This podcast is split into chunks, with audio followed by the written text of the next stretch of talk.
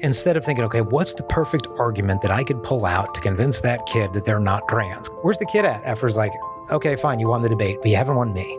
It's almost like you're flattening all these things depression, you know, body dysmorphia, uh, anxiety, OCD, autism, all these family dynamic issues, and you're just flattening all these layers and giving us a diagnosis trans. Yeah, as long as we just leave them alone. Wow. About 90% of them will naturally come to identify with their biological sex. Jason Evert, thank you so much for sitting down. We just finished an interview over at the Live Action mm-hmm. Space and talked about hookup culture and abortion and pornography and all of these things. We're going to get into some of that today. You've written 17 books mm-hmm. and you are an amazing speaker and thinker for the pro love movement, I'm going to mm-hmm. call it, mm-hmm. founder of Chastity Project, husband of Crystalina, beautiful person I admire, eight kids give us a little bit of a run through for people who haven't heard of you. Yeah. Who is Jason Evert? I know I just gave, gave you yeah. some, some, of that, but who is Jason Evert and why did you found Chastity Project? Yeah, well, for the past 25 years, I've been blessed to travel around the world, speaking at high schools, universities on six different continents uh, to bring just the good news of God's plan for human sexuality uh, to young people. So we'll do the Catholic schools, we'll do public schools. I've done like correctional facility stuff, and we've spoken at Harvard, Princeton, Air Force, Naval Academies, and so it's just been a blessing to share the good news that we're not in there just giving some like shame, guilt mongering approach of statistics to scare kids into abstinence. It just isn't the approach. We uh, take uh, the thought of St. John Paul II, and especially in his book, Love and Responsibility, um, of really just uh, what he said, reintroducing love into love, meaning the commandment of love into relationships of love. What does that look like? What would that do to our human sexuality if we just kind of had a redeemed understanding of our sexuality and love? And so tried to bring that into the, the schools the churches with books, resources, podcasts, um, all kinds of stuff for the past 25 years. So I've been doing it. I did it for five years solo and then met my wife, Crystalina, and then we've been tag teaming it ever since. And she's amazing, Crystalina. Yeah. She wrote, I think you co wrote it, mm-hmm. How to Find Your Soulmate Without, without Losing, losing your, soul. your, soul. which I read when I was probably 24, 25. A friend gave it to me because I think they didn't approve of my boyfriend at the time. no, he did not end up becoming my husband. Yeah. I'm very happily married to my amazing husband now. Uh, and it was a, an amazing book. It was yeah. very much a preparation for how to think about discernment in dating, mm-hmm. how to date well, how to prepare for marriage. I'm going to give you a really tough question okay. um, to start us off here. Yeah. Um, out of your 17 books, mm-hmm. including mm-hmm. the one that I just noted that yeah. I've read and I love, what do you think are the top three most important? Um, I would say the How to Find Your Soulmate Without Losing Your Soul book. Okay, for, for, good. I got for young one women. That one. Um, second one is a biography I did of Saint John Paul II, um, uh, called uh, Saint John Paul II. His Saint John Paul the Great, his Five Loves. So that was my favorite book to to write. It's a compilation of stories of the Holy Father that weren't published bef- until after he passed away. Different miracles he performed, all his different assassination attempts against him. People think it was just the one time he was shot, but there was so much more. I mean, he was even stabbed by a priest in Fatima once. So it's got all that stuff. So for a spiritual read, I would recommend that one. Um, and then it's a toss up for the last two. I would say the male equivalent of the girl book we wrote is called The Dating Blueprint. And that actually teaches guys how to date. That really goes through not just the thou shalt nots, but that actually teaches them dating etiquette. And so we surveyed tons of women asking their feedback. What do you wish guys knew? Because girls have these expectations of what they want us to know, but they won't, don't want to tell us what they want because they want it to come from us and not from them. But then we don't know what it is. And so to kind of work around that, we surveyed them and used their information in it. And so that one it would be a tie up with the newest one we did on the topic of gender. Um, okay. So we've so, got this one. Yeah, so the male, female, other Catholic guide to understanding gender. And that's just because I've met so many young people wrestling with gender dysphoria. Their parents are like, oh, my daughter's 14 and she says she's non binary and she wants to get a double mastectomy. And like, what do I do? She wants us to use her pronouns. And so just spent years researching that. It's got more than a thousand um, references in the endnote section to back up the church's teachings on this, but really presents it with a lot of charity as well as clarity. Okay, so you picked just the books that yeah. I would have hoped because this was not planned, by the way, because I wanted to talk about your work on gender ideology Okay. and the practical approach of helping people understand what's Mhm. happening with gender ideology, transgenderism, how we respond. Yeah. And then I want to take some time, we've got just an hour here, but take some time to talk about the practicals of Okay. dating and relationships Sounds good. because we talk about that a lot masculinity, femininity, red Mhm. pill stuff. We talk about that a lot on the podcast. So let's start with the gender ideology stuff. You just wrote this book, Male, Female, Other. I recommend everybody gets it. Uh, you've already given some great interviews on this. Our friend Matt Fradd Mhm. over at Pints with Aquinas did a great one. Can you give us an overview of what you teach in this book? What do people need to know Yeah. about the dramatic rise of transgenderism today? Yeah, well, um, a couple decades ago, um, gender dysphoria was something that typically affected a very small percentage of young boys and middle aged men. With the rise of social media, typically around the time Instagram came into being, ever since then, we've seen this meteoric ascent of uh, not only people identifying as trans and saying they have gender dysphoria, but a complete inversion of the sex ratio, where now we have coming to the gender clinic a decade and a half ago, a couple patients a year, to now thousands upon thousands with an 18 month waiting list. You go on GoFundMe.com right now, and you will find 40,000 girls right now raising money to have double mastectomies. 40,000 of them because these are $10,000 procedures. And where's a girl going to get the money? Crowdfunding. And people aren't dropping five, 10 bucks. People are dropping $5,000 here. Go be your authentic self. And so you've got young kids on puberty blockers. And then when they go from puberty blockers to cross sex hormones, it sterilizes them for the rest of their life. And so you start just doing the math on that. I mean, imagine if you had a thousand boys a year sterilized, and which is obviously an extremely low number. That's the reality is far higher. That just take a thousand. Okay, let's say it was a thousand a year for 30 years. Okay, the average man produces two kids in his lifetime. So within one generation, we've now wiped out 60,000 people. Within two generations, you're looking at 120. Next generation, we're out to you know 240 480 basically within the fifth generation you'll have wiped out a million people that will not exist because of just sterilizing only a thousand boys per year. Now you multiply that globally of what's going on um, not just the surgical sterilizations but the hormonal ones I mean, it's unbelievable. And so I'm, I'm meeting these kids, these young family members and girls, not simply identifying as trans and saying I'm identify as a boy, but many of them landing somewhere in between this land of kind of like non-binary. And it's not that they want to be a guy; they just know they don't want to be a girl. That I just, uh, the, Abigail Shrier said she feels like they're fleeing womanhood like a house on fire without any particular destination in mind. And so the purpose behind this book is to address the top 18 claims being made by gender theory. Because you've got college students sitting in a university class, and the teacher's like, well, you know, sex is not binary, sex is a spectrum, and it's because of Western colonialism. And, you know, the poor college kid's like, I don't know how to fire back on this stuff. And so we wanted to give them what they needed to adequately refute some of these things, but then also offer pastoral strategies of, okay, my daughter wants a binder. What do I do? You know, my son wants to transition this. What do we do? Kind of providing pastoral strategies. And then even for the person who's wrestling with gender dysphoria, okay, what's God's plan for me?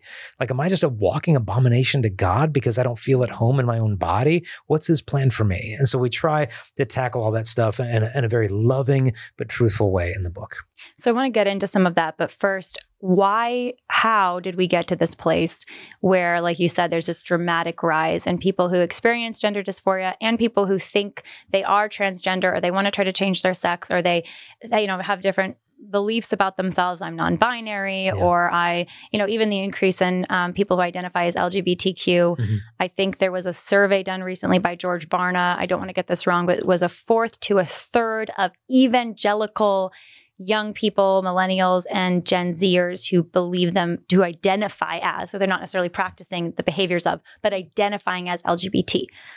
Yeah. You know, a couple decades ago it was like 1%. Yeah. How did how do you think we got here? The one of the analogies I gave in the book is like imagine you had a, a big swollen river. It's like okay, how did it, become so swollen? Well, maybe there's a dam broken upstream. Maybe the the ice caps on the mountains are melted. You know, maybe there's an underwater stream that burst forth. Maybe there's been torrential rainfalls. Maybe all these streams are leading into it. And so, if we're looking at the origins of this meteoric ascent of transgender identifying young people, there's a lot that could be looked at. I, I think one of the themes that I've seen a lot in my conversations with the young people or they're coming out of this place of overly rigid gender stereotypes that if you're a real woman, you got to fit in that box. And if you don't fit in that box, then maybe you're not a woman. And and for the boys, if you're a real man, you're into drinking beer and shooting deer and watching NASCAR. And if you're into these other things, well, then maybe the problem is that, you know, your sex doesn't align with your gender identity and you're actually trans. There's also the, the factor of mental health issues, uh, in particular, depression, autism. There's one study done in Europe that found that 42% of people who identify as trans meet the criterion for an autism diagnosis. 42%. This is staggering when you consider that 1% of the general population has autism, but 42% of people identify as trans meet this criterion. What's going on there? And, and I'm, I've got in my inbox right now an email from a guy wrestling with all this stuff. And he identifies as Jessica and dresses as a woman. And he and I are having a very pleasant back and forth conversation. He's talked, he said, Yeah, I am autistic. And I've looked into the link and, and I'm going to send him an email on the plane ride home of just like, what have you found there? What are, what are some connections there? Uh, this is why I know an anesthesiologist who's told the doctors in this hospital that I won't perform anesthesia for any patient who wants that. Because he said, Look, I've seen the medical charts, the comorbidities of autism, depression, uh, uh trauma, all of these things. And to think that that's all going to go away you know, by cutting this body part off and identifying as that, he said you're contributing with the mental illness instead of actually treating it. It's malpractice, and I'll have no part of it. Mm, that takes courage. You mm. mentioned uh, gender stereotypes you believe have a role to play in mm. people feeling that they don't identify with this sort of cultural expression of womanhood. And, you know, I think yeah. about like the Kardashian empire of yeah. like being a woman is inflated breasts and butt and you not for the purposes of reproduction, yeah. you know, but for the purposes of sexual gratification mm-hmm. of a male, you know, and to be looked at. So I do think that's definitely a mm-hmm. phenomenon today. But I would say, you know, 100 years ago, there certainly were gender stereotypes. You know, in some ways you could argue as aggressive as today's mm-hmm. in a different way, maybe a more yeah. modest or yeah. formal way. But you know, women largely wore dresses. If you mm-hmm. were a mm-hmm. woman, you wore a dress. If you were a man, you yeah. typically didn't. Um, so it, you know, also gender stereotypes are at the same time that they're being emphasized, they're also being broken today. What do you say to that? You know, how do you think that? Eh, you know, I just see kind of a lot of confusion about what does it even mean to be a woman? What does mm-hmm. it mean, mean to be a man? Yeah. But what's your kind of take on how that's influencing yeah. the the phenomenon, the problem. Well, I just think of one teenage girl who wrote to me a few weeks ago on the whole subject of her dysphoria. And she said, I just wished I lived 30 years ago because she said, I wouldn't have a phone.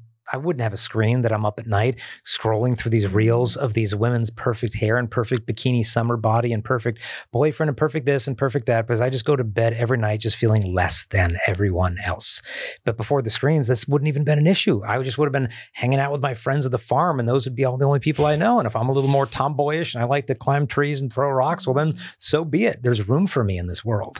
But nowadays, like the category tomboy doesn't even exist anymore. There's no space for that. And I, I think of a nun that I had lunch with, Sister Deidre, and she this is a woman is a consecrated religious sister, so she's a nun, she's a doctor, she's a surgeon, and she's a colonel in the United States Army. and I'm like, wow, like just did you not want to be an astronaut because you're lazy? Like what?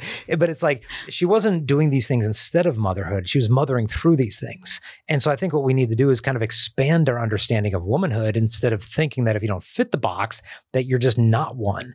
And so I remember reading one woman, not a Christian, a feminist, she said that a woman is a person with a female body and any personality, not a person with a female personality and any body.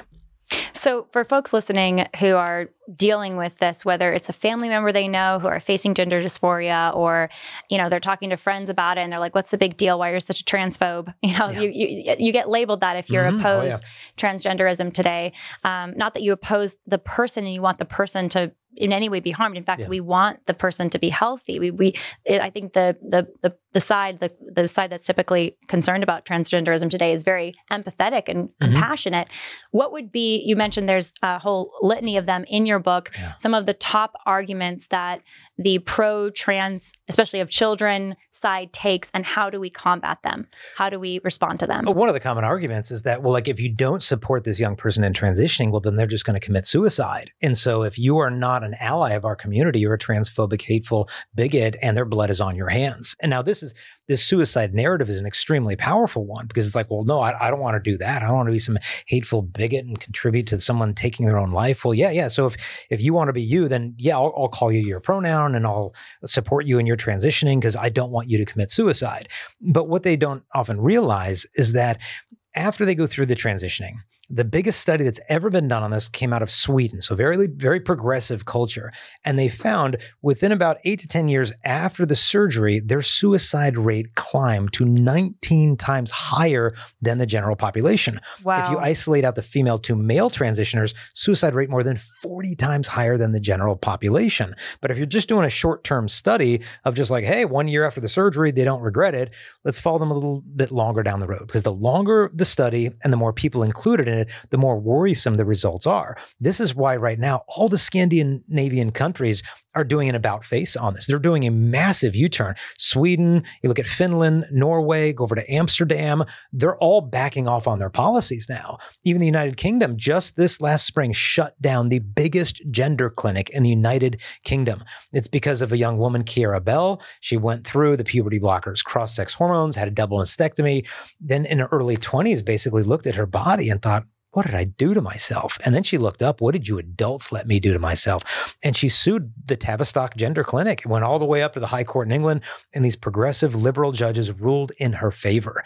And now this gender clinic has been shut down. And even before it was shut down, 35 of their psychologists quit because they said, we're not being allowed to investigate the deeper roots of this issue. It's almost like you're flattening all these things of potential depression, you know, body dysmorphia, uh, anxiety, OCD, autism all these family dynamic issues, and you're just flattening all these layers and giving us a diagnosis trans. And therefore, the solution is transitioning. And these psychologists quit. In fact, one of them before he quit was interesting. What he did is he was taking care of a patient group of people who had transitioned, who were having mental health challenges. And he had another group that wanted to transition. He thought, well, what if what if we bring these two groups together and just let them have some time together and share their stories?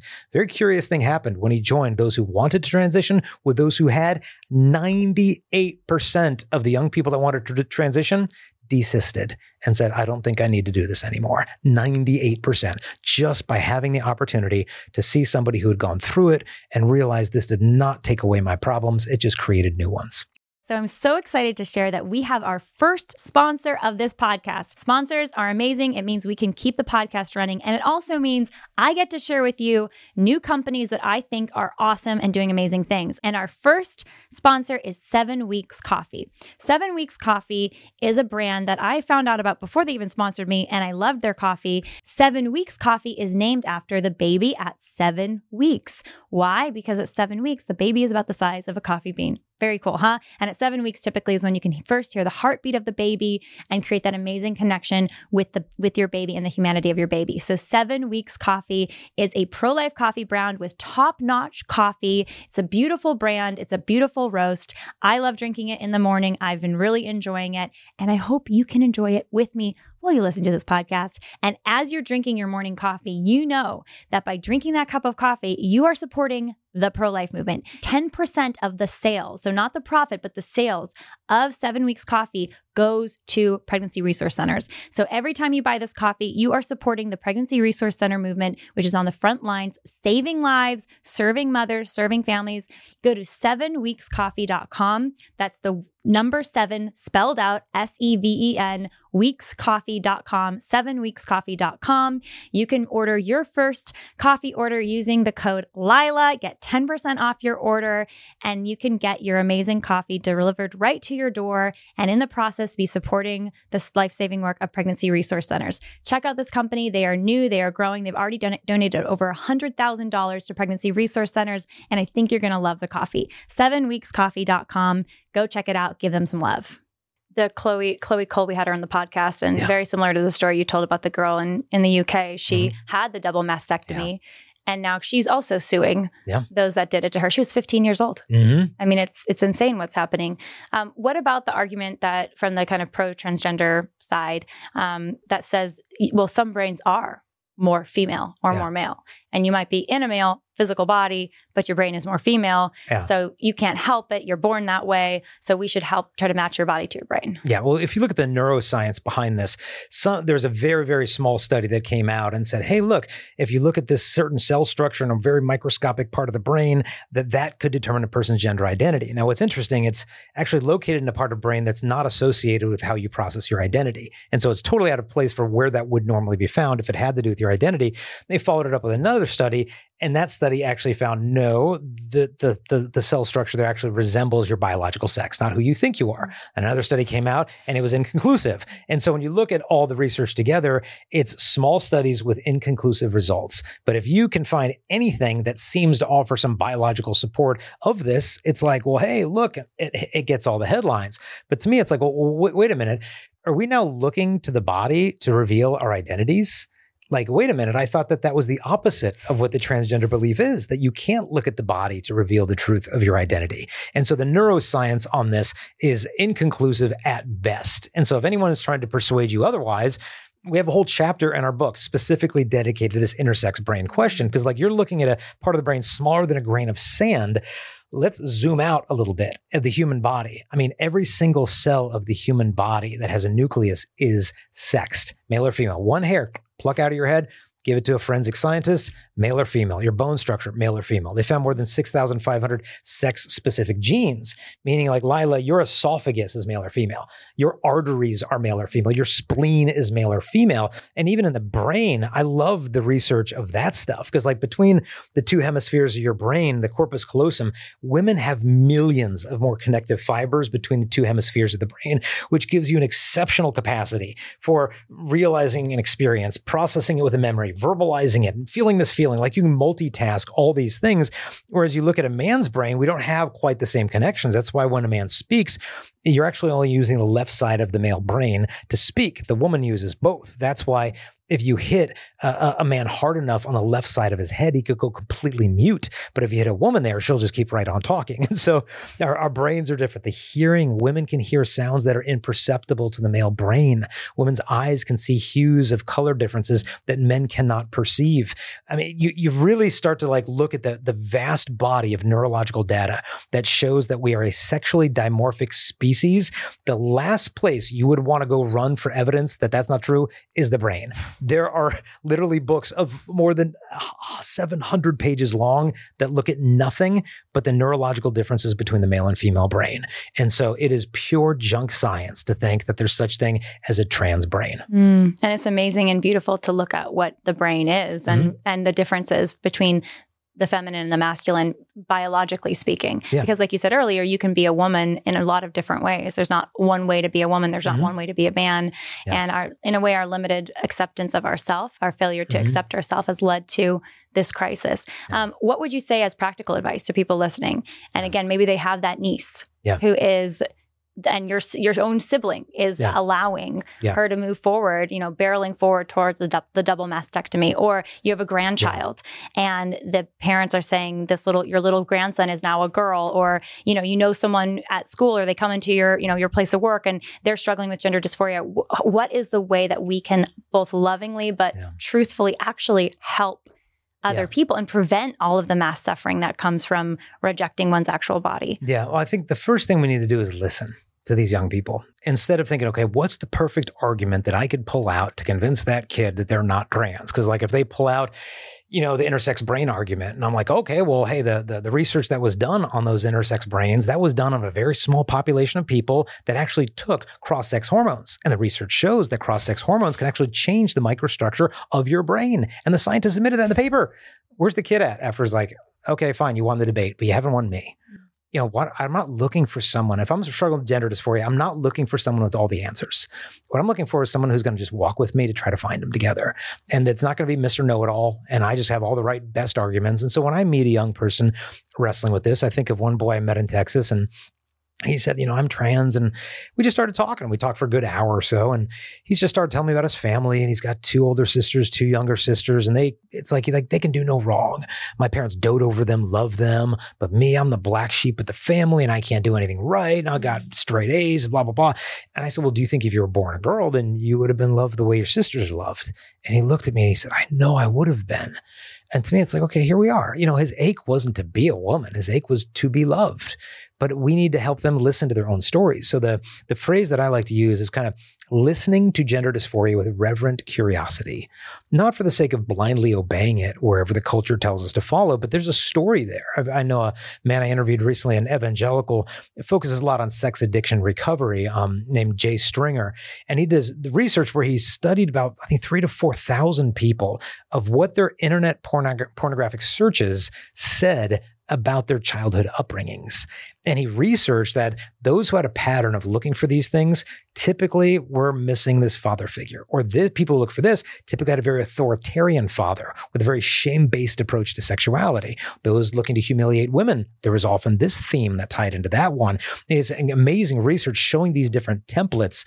And, and his argument is that we're going about sex addiction recovery wrong, like that your unwanted behaviors are just the problem. And he said, I think it's the roadmap to that person's healing.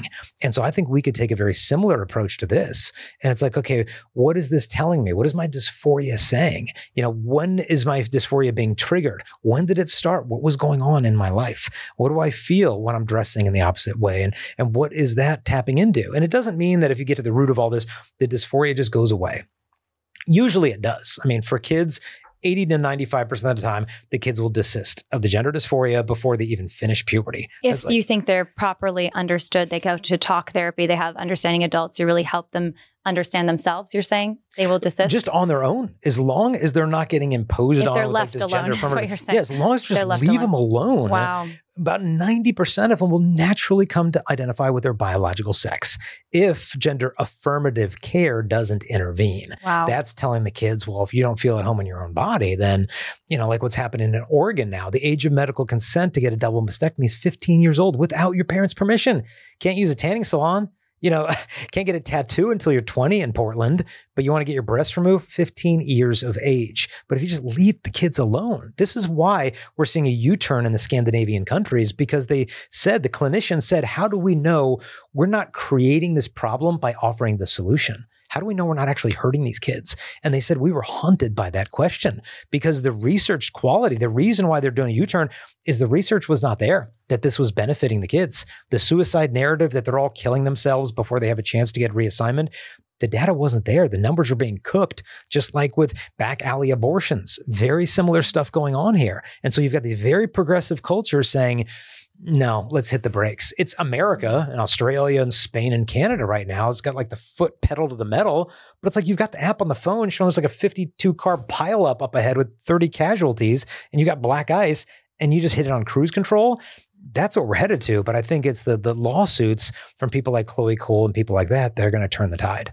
And what would you say to that person whose family member, you know, the grandparent or the niece or the uncle or the aunt or the sibling mm-hmm. who has, you know, maybe they don't have the opportunity to talk directly to the child who yeah. is the victim of maybe gender dysphoria or maybe there's other stuff going on like you said autism or other mental health issues or relationship issues with the parents.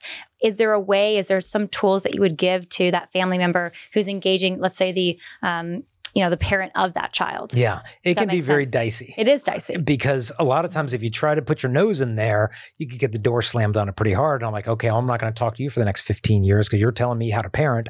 And so you want to walk in gently, uh, be, not doubting the love that that parent has for the child. Because if the parents are sold on this narrative that if I don't affirm my child's self-identified, you know, gender, they're going to kill themselves. And so I need to do everything I can. And, and sometimes you'll be having split marriage problems where you've got one one who has custody of the kid who wants a transition, the other one who doesn't, the lawyer's battling it out all in between. And so these can be some very volatile issues. So what I would recommend, we have a website called chastity.com. If you go to chastity.com slash gender, that's where we house all the resources that I find from legal advocacy groups to parental groups, uh, detransitioner networks of people that are detransitioning because there are I mean, what is that? I think RedditNet Reddit.com has a D10 transitioning forum of like 48,000 people wow. screaming from the rooftops to hit the brakes on this. And so all those groups are at chastity.com slash gender. There are some excellent parent resource groups out there. Tap into some of these things because they'll say, hey, that strategy does not work. Don't try to force them into a pink dress with a bow this Sunday. Like, pick your battles, you know, and listen, this is going to be more of a marathon than a sprint. Ask some thoughtful questions. Well, can you give me an explanation of gender that doesn't refer to gender stereotypes? Like, tell me, what do you mean by that word? Where did you hear this? This has got to be a conversation instead of some debate you're trying to win one thing that I would recommend for schools and parishes, there's a website called personandidentity.com. So this is from the Ethics and Public Policy Center. This will be able to give schools and parishes policies and templates of policies they can put into effect in their school or church communities because I mean God bless our principals and priests but like they didn't go to seminary or college to know what to do when you've got a non-binary 7th grader and they want this or they want that and a lot of these leaders are scrambling for solutions and so thankfully these things have already been thought through personandidentity.com is an excellent resource for those types of things. But again, all these websites I've mentioned, just go to chastity.com slash gender and then you can tap into those resources there. So there's a lot of debate today. And part of this, I think, is creating the problem of transgenderism and the confusion, the gender. Part of the, this is creating the gender confusion today, gender identity mm-hmm. confusion. What is masculinity? What is femininity? I'd love to hear your take. You've been studying this and ministering on this for decades now. Yeah define that for us. What is masculinity? What is femininity?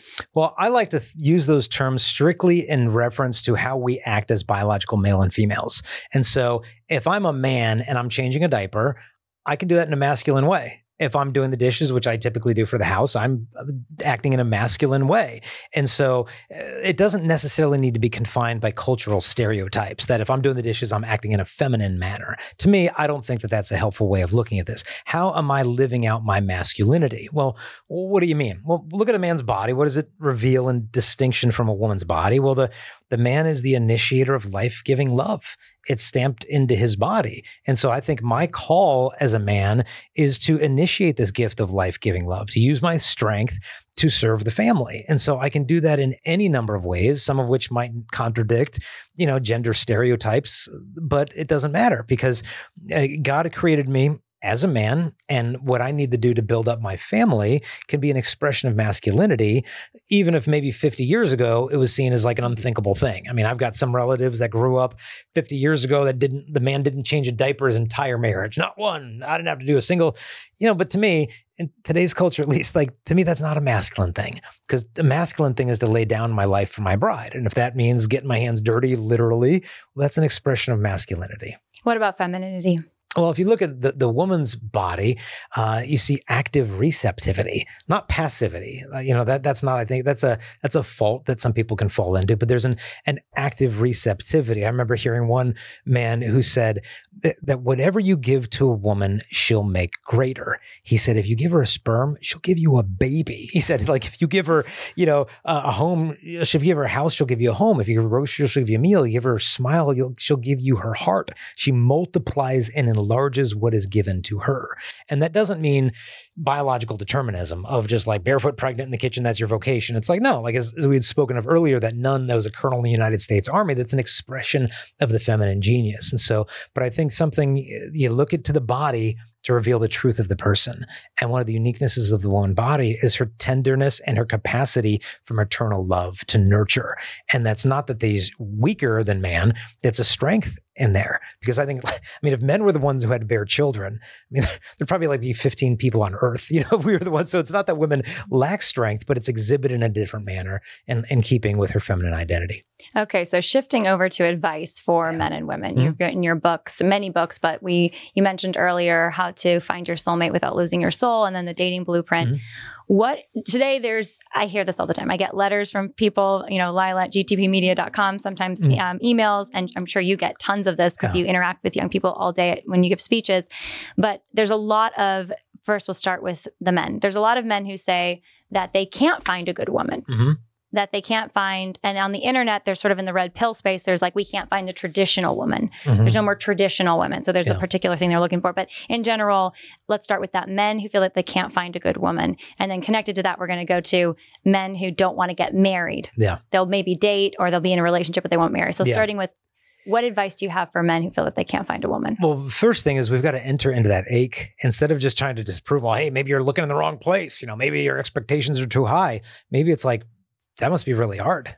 Cause I'll bet you probably really just want to have a wife and beautiful little family and and I can I can understand the ache that you feel must be very frustrating at times and sometimes you feel like you might want to just throw the towel in. I mean, you've got those guys MGTOW as they call them, men that go their own way. It's like I've been burned enough and I'm just going to do my own thing. And so they're just kind of like thrown in the towel on the pursuit of love. And so I think the first thing we need to do is affirm how hard that that probably is for that guy and and validate the suffering that that is and then enter into okay well well what are you doing to find the girls? Like where are you looking? Are you on tinder? Like where are you trying to find these people? And no no I, I've i'm on the christian dating apps and i'm on this one and i'm on that one and i tried this one. And like okay that's in the tech space. What are you doing in your real life? I remember when i first moved to san diego right out of college, like I didn't know anybody. So I thought, well, how am I going to meet good people? So I went to what I heard was like the young adult parish in Pacific Beach. And so I got there and I went to the first mass and they had announcements and they said, okay, this week's social activities, we got salsa dancing on Thursday. We've got a beach bonfire on Friday. And then I went to the leader. I'm like, hey, do you guys have anything like religious, you know, like a Bible study or rosary?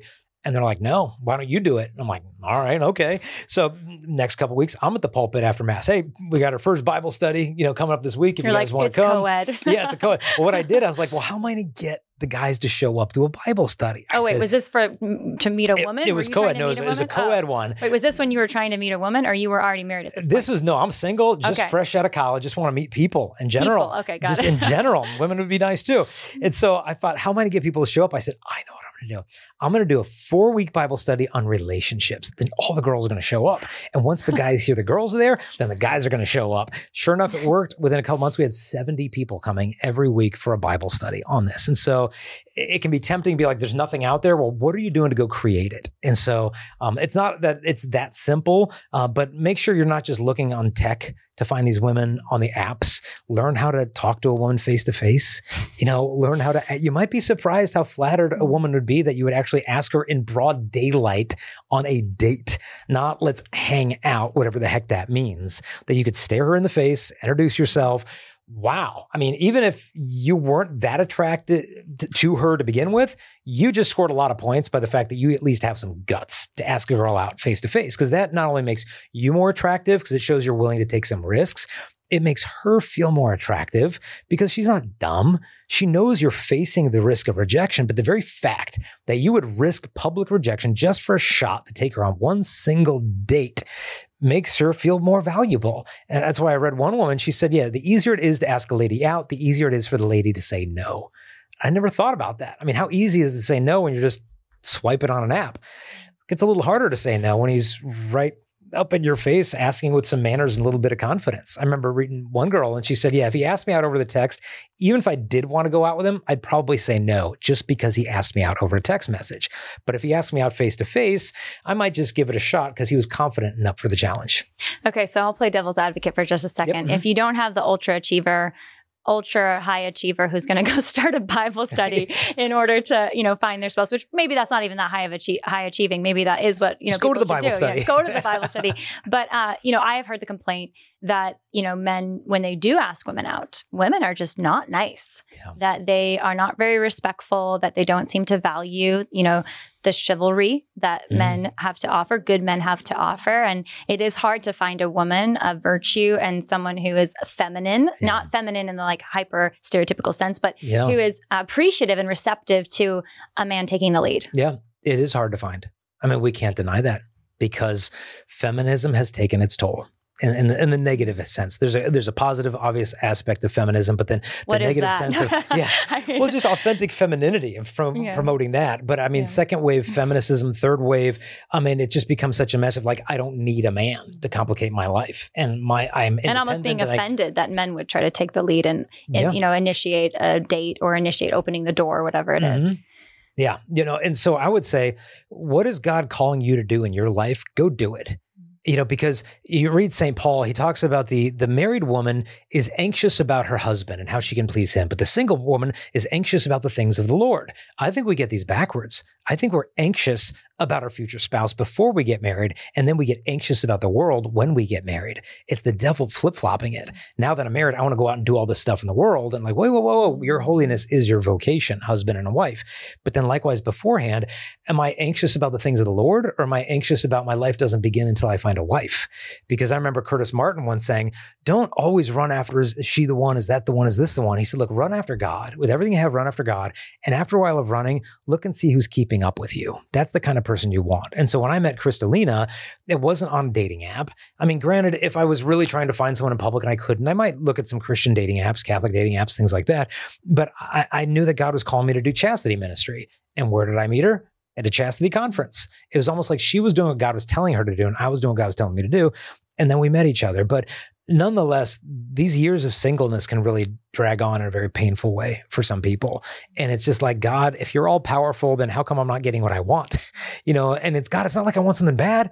I, if, if I wanted a kid my way, I could go meet a girl at the club and we could have a baby in nine months from tonight. But I want to be obedient to what you want, God. Like, where are you in this darkness? Where are you in the midst of this? And so I think sometimes God is taking us through a desert of purification, of suffering, that if you are going to become a husband or a father, you're going to have to give your kids the gift of faith. But how can you give that gift unless God has taken you through your own dark night? And this dark night might be dragging on longer than you had ever expected, but just meet him in that darkness of just knowing that he hasn't abandoned you, that he's actually joining himself to you in the sense of feeling, has the Father even abandoned me? What did I do wrong, God, that I haven't found this beautiful one that I was always promised if I saved myself for marriage that she'd come along and we'd have this white picket fence and and this dream never materialized. God, where are you in the midst of this? To me, Christ crucified is visiting you in a way that's going to sanctify you right now, even though the suffering can be quite a taste of Calvary. It's very beautiful what is the role of mentorship in yeah. Preparing as a man or seeking as a man marriage, yeah. preparing for seeking marriage? Well, men learn manhood from men. They don't get it so much from a book or a curriculum or whatever. And so you got to be a intentional about seeking out some good men in your day to day life, not just who are my YouTube influencers that I'm following. You know, am I, you know, following Matt Walsh and Jordan Peterson and this guy, or am I following Andrew Tate and not Joe Andrew Rogan? Tate. Or like, like what direction am I going? There's so many mm. masculine people like vying for my attention. Like, who am I going to follow? You know, forget that whole discussion just for right now. You need to have people in your real life that you can talk to about what's going on. And and the the impact of but they're not as flashy or as prevalent you know when you have your youtube app open all day which is back to your point of yeah. get off the phone and go into real life mm-hmm. because a lot of the best men that i know living out masculinity living out fatherhood or being great single men are not on the internet. they, no they are not influencers. They're yeah. not on twitter all day. And like i highly respect my husband for many reasons. One of them is he deleted most of his social media apps. I mean occasionally he's on twitter to see what i say and to give me points pointers, but he's, you know, he's not in that yeah. space. You know, he's very much aware of what's happening in the world, but he's not on apps all day. Mm-hmm. Yeah, because what I've noticed is, is, if you're around virtuous other men, what you tend to see are their virtues and your faults. But if you hang out with men who are not virtuous, you will see your virtues and their faults, and you don't make a lot of progress in the interior life. But I remember talking to a friend of mine. He's like, "Hey, you remember Matt from college?" I'm like, "I didn't know him well, but I know who you're talking about." He's like, "Yeah, I was talking to him the other day, and you know, he gets up at 4:30 every morning to do morning prayers, and he prays for two hours before his wife and kids wake up before wow. he starts his day. And for me, it was like, yeah, I, I, get up a little early for morning prayer, but it ain't 4:30. And it was just like, am I taking my interior life seriously enough? And Matt has no idea I was impacted by that little conversation. But what he's doing in the hiddenness of his little chapel in his room or whatever at 4:30 in the morning was hitting me from the other side of the country. It's just the fruit of living a, a solid interior life. And so we got to be around those good guys and seek them out. Okay, so women now. Mm-hmm, yeah. um, advice for women because on the flip side you have women who and I I know many of these women and they're beautiful women. Yeah. They're living lives of chastity. They're trying to seek the kingdom first and doing amazing work for God and they're really struggling trying to find yeah. that man. Yeah, it, it's a white martyrdom. It really is. And and you've got to look at it throughout that heroic lens that you're saying God I know if I wanted what I want bad enough, I could go get it against your will. And what I want, as I mentioned with the guys, it's not a bad thing. I'm not wanting to go clubbing and go do this and that. I just want a husband and I just want a little baby and I just want to raise a holy little family. And that's half of the cross is the mystery of it all. Of just like, yeah, I know I'm I'm, I'm feeling all this hurt, but when's it going to end? You know, is is tomorrow the day? And what I would challenge that girl is just to don't lower your standards for the opportunity to hope you can fix a guy and rehabilitate a guy and change the guy. Only date or marry someone hoping they're going to stay the way they are for good. Otherwise, you're dating your imagination. You're dating a project. It's almost like a home makeover TV show kind of thing where she's in, you know, they fall in love with this kind of rundown property because they see the, the potential in it. And so women date like that, this missionary dating thing that if he was a house, he'd be like some dilapidated haunted crack house in Detroit. And she's thinking, oh, but we can put a swimming pool out back. I'll get some curtains and, and you're like, where's the budget for this yeah, anyway? Yeah, it's blown. Yeah. you know, so don't date like that. You know, so d- oh. if you're content, just basically look, okay. Well, if there's just dilapidated houses everywhere, what do you do? Right? But well, you're saying don't settle. Yeah. Despite the, the, despite the ache, don't settle. Yeah. Just look at the qualities you have. And if you're content with none of that changing 10 years from now, then it's probably a good marriage decision. But if you know you would not be content if this stuff was still on the radar 10 years from now, don't go down that road. Open you can focus on the friendship and maybe he'll change over time, but don't enter into romantic relationships hoping you can kind of rehabilitate a troubled guy. And so trying to keep those standards high as heaven because what I say is look, I know it's hard to be disappointed in some guys, but it's much better to be disappointed in some guys than to be disappointed in yourself for settling for a guy who's half the man that you deserve. Because there's one thing more lonely than waiting for marriage, and it's being in the wrong marriage. Mm. Always wondering, what if I had held out a little bit longer? You know, how do I leave this now? It's such a lonely place to be. At least in singleness, there's a there's hope every day. Who knows you're going to meet today? You never know. And so eh, I would say, yeah, it, it's painful and God has given you a cross and it's truly a white martyrdom. And I don't know what the future holds, but when that pain comes up, just keep repeating, Jesus, I trust in you. Jesus, I trust in you. Because we don't even know we're promised tomorrow. We don't. I don't know that I, I'm going to get home safe tonight to the family. Like, I don't know how many hours we have, but all I know is that we should arrange our lives in such a way that everything glorifies God. Mm, so good. It's so needed to have that realization that yes, we're not promised tomorrow and we're not even promised marriage. You know, marriage is not a, a, right, the right to marry, yes, meaning you can choose to marry. But if there's not someone to marry, you haven't found that person. Yeah. You might not get that experience, but God has a plan. Yeah, despite we, all of that, God has a plan. And we need to be careful. There's only, we got seven sacraments, but you can only worship one mm. the Blessed Sacrament. Can't worship any of the others. Can't even worship marriage. And if you do and it becomes an idol, it robs us of our peace because until I have that, I'm not going to be truly happy. But if that becomes the source of your happiness, then once you have that, you won't even be happy because well, no human can fill that need ultimately. And it can be an idol even once you're married because if mm-hmm. you put all this expectation on your spouse and you have this level of demand of what you want your spouse to be in yeah. your marriage, once you're married, mm-hmm. you can find yourself unhappy because you're wanting to get from your spouse what you should be getting from God. Yeah. And that's why marriage is a painful purification process for everybody. It's part of the whole point of marriage is the sanctification of the spouses. You know, it's like the sandpaper of sanctity that God is bringing up your faults to the surface like oil and water. Because before you get married, you're like, I'm a pretty good person. Then you get married, you're like, oh, I'm a jerk. You know, well, that happened yeah. to me 100%. Yeah, I was like, wow, I, I didn't ever feel like I was an impatient person until yeah. I got married. I'm like, wow, I can get impatient. Okay. Yeah. yeah. And some people are like, well, we don't want to have kids for the first five years because we really want to get to know each other better. I'm like, oh, have kids. You get to know each other real good. you know, just don't be afraid of that but it's also so beautiful and, mm-hmm. and the most amazing ride of all rides. Oh yeah. So you met you said something that I thought was important and I'm sure some people listening are in this situation. You use the term in the wrong marriage. Mm-hmm. And I'd like you to hear you know hear more of your thoughts on that because there are some people listening who maybe know people or maybe they themselves are married and they're thinking I'm in the wrong marriage. Yeah. What does what do you think that means? Um, is it possible to be in the wrong marriage? Um, you know, obviously the Catholic Church, you're Catholic, says no divorce. Mm-hmm. Are there any justifications for separation? Yeah. Because part of the breakdown in male female relationships today is very much connected to the increase of divorce. Yep. Mm-hmm. And some people say, well, we just need to remove no fault divorce, and that's the mm-hmm. solution to that. But what's what's your take on all of that?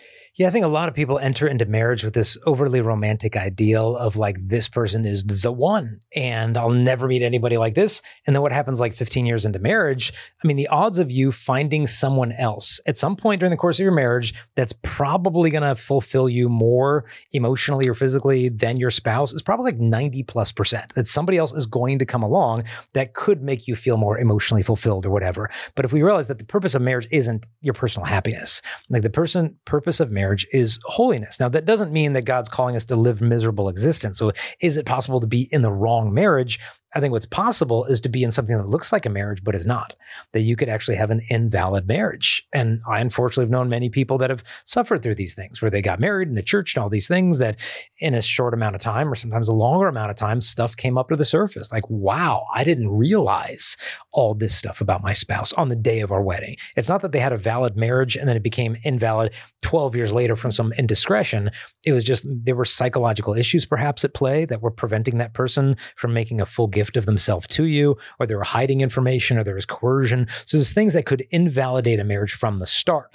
And so that's where the church would consider an annulment could be had in that case because it's not erasing a marriage, it's a declaration of nullity that there never was one to begin with. You went into the church as two single people and you left that wedding mass as two single people. And so externally look like a wedding, but in reality, there was no spousal gift of self. Now, that having been said, what if there was a valid sacramental marriage and then things got pretty darn ugly as time went on. And there was psychological abuse, physical abuse. And obviously, we'd never say, well, you need to just stick it out and stay in the physical abuse. Obviously, you need to protect yourself. You protect the kids. But then what about emotional abuse? What about the protection there? If it's the husband being abused, if it's the wife being abused, I think one of the most important things here is not trying to figure this thing out on your own. You need to find a good counselor. You need to stay very connected to the people who love you. And maybe your parents are part of the problem or maybe they'd be great to go to for advice. And maybe your pastor would be super helpful, a good marital counselor, go on a retrouvaille retreat. Like there's there's things at your disposal. Don't just get trapped in your own head in terms of ruminating over this abuse endlessly and just, well, I'm just going to go to YouTube and try to find the answer, you know, looking up narcissistic personality abuse and this and that. Like, like, like that could be helpful to an extent, but you need to talk to a human being. And so if you're really questioning the validity of your marriage, talk to your pastor, talk to a good marriage counselor, talk to your family. And uh, if all a bunch of very good, well respected minds around you are saying, hey, uh, there aren't a lot of cases where separation is justified, but this is probably one then you may want to listen to that. Whereas if everybody's like, no, marriage sometimes gets hard and there's seasons and you're in a really difficult season right now, but there could be light at the end of the world, at the, at the end of the road, um, just make sure you're getting a lot of outside input instead of, uh, in a lot of these uh, relationships, people try to make you doubt your own reality. And so if you're in something like that, I'd encourage you, write down just a daily log of what's going on. Because you can argue with your memory, but you can't argue with your handwriting. And if it's like, wow, this is a pattern that's been going on for years and years and years, it could indicate a lack of psychological maturity that kept them from making a gift themselves at the very beginning. But again, don't try to figure it out on yourself. Try to understand your way out of the situation.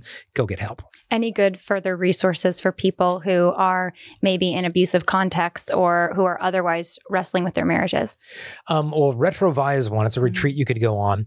Uh, I would also recommend the John Paul II Healing Center out in Tallahassee, Florida. Dr. Bob Schuchts. He's got love him. Really, We're gonna have him on the show. I think he's so. awesome. He's a great awesome. guest brilliant man, prayerful man, uh, really helps with healing because marriages can heal too and they can be really messy and they can be redeemed. And obviously it takes two and, and sometimes one partner might take a l- little bit longer than the other to come along but you know god's still in the business of miracles and you know god hates divorce.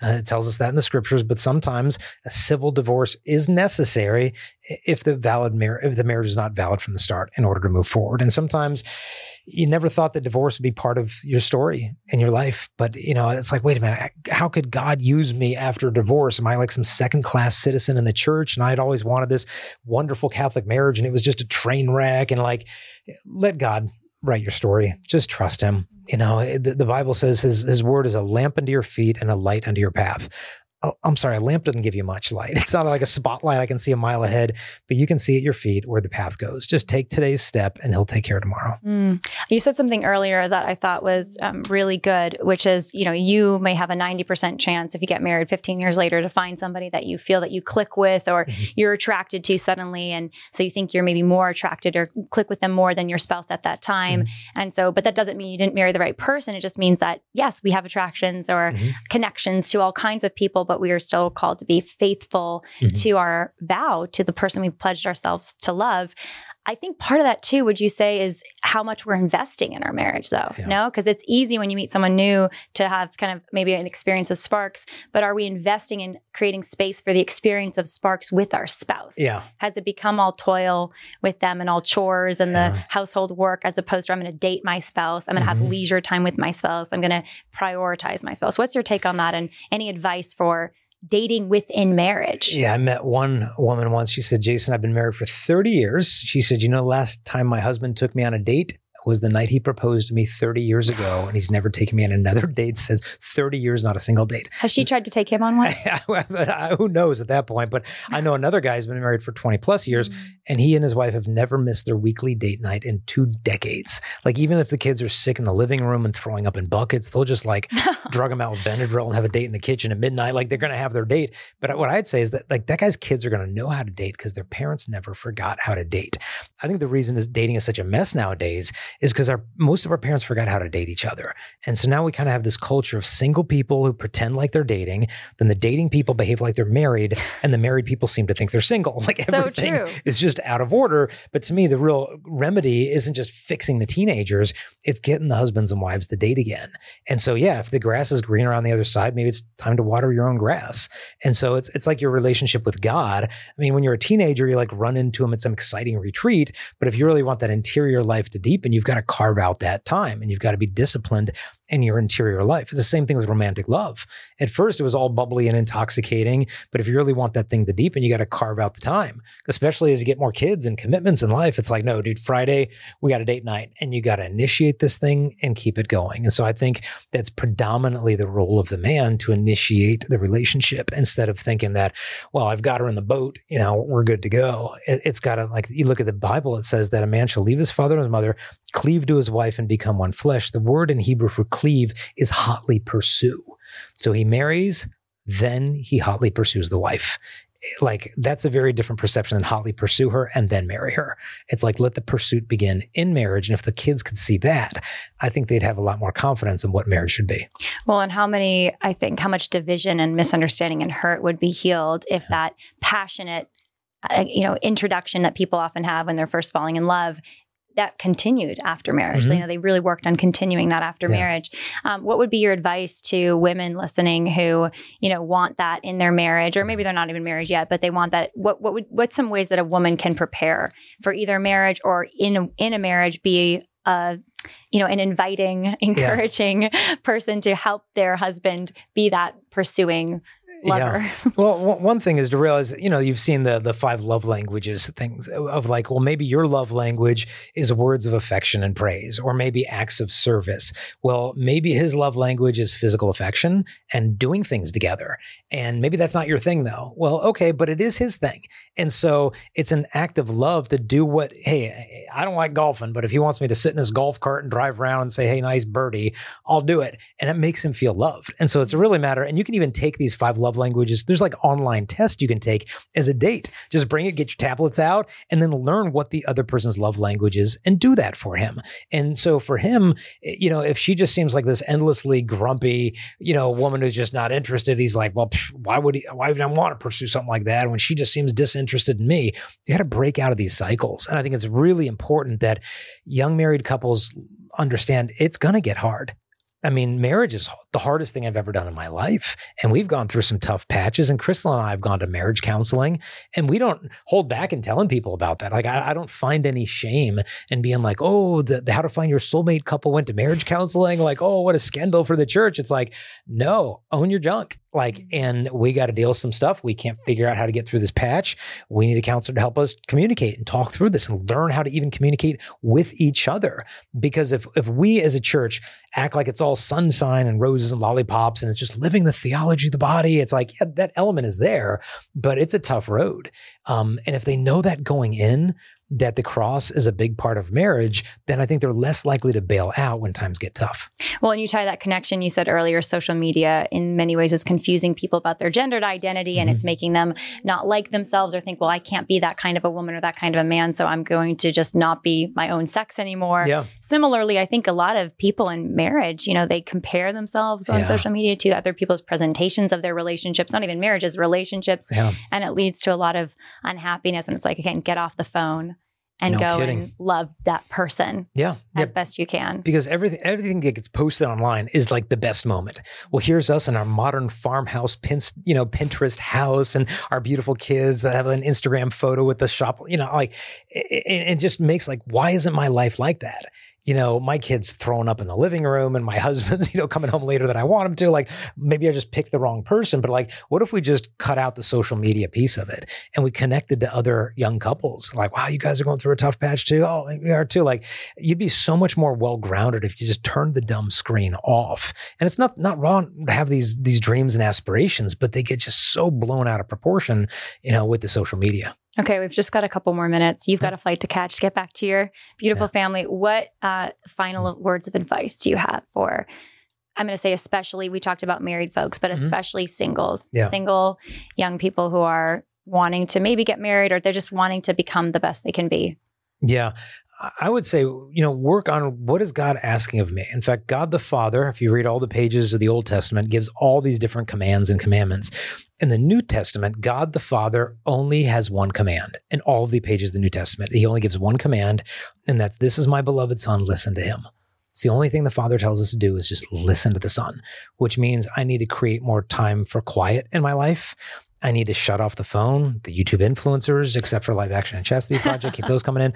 Um, but and like, Lila Rose podcast. Yeah, exactly. And lust is boring. Uh, turn off the noise a little bit and listen to the Father. Spend some time in prayer, Eucharistic adoration, or wherever. Listen to the Father because we could blab for an hour, two hours, 12 hours, but it wouldn't do them as much good as just hearing one word from the Father from the Son.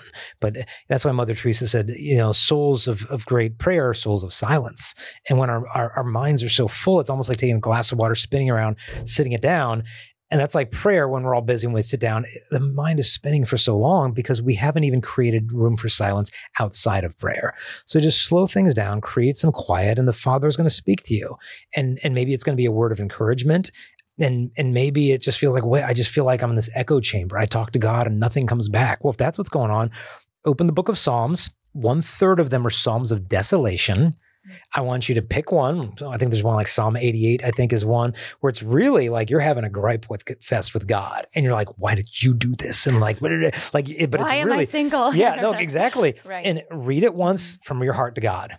Then read it a second time with the words of Christ, because those were the words he spoke in the passion of his own suffering. And then read it one third time, your voice and him together to the Father.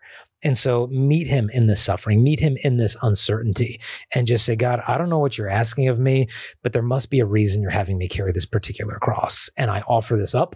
If you're calling me to marriage, I offer this up for my future wife, if she's out there.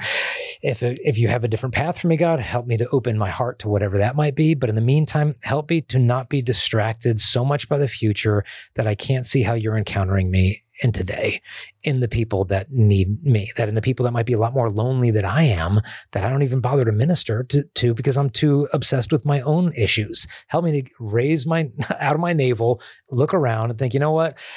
That person sitting on the highway probably has it a little worse than I do today with his little cardboard sign. Maybe I could talk to him for five minutes. The devil just wants us to cave in on our own sufferings instead of allowing Christ to encounter us in them and then becoming Christ for the world. Beautiful.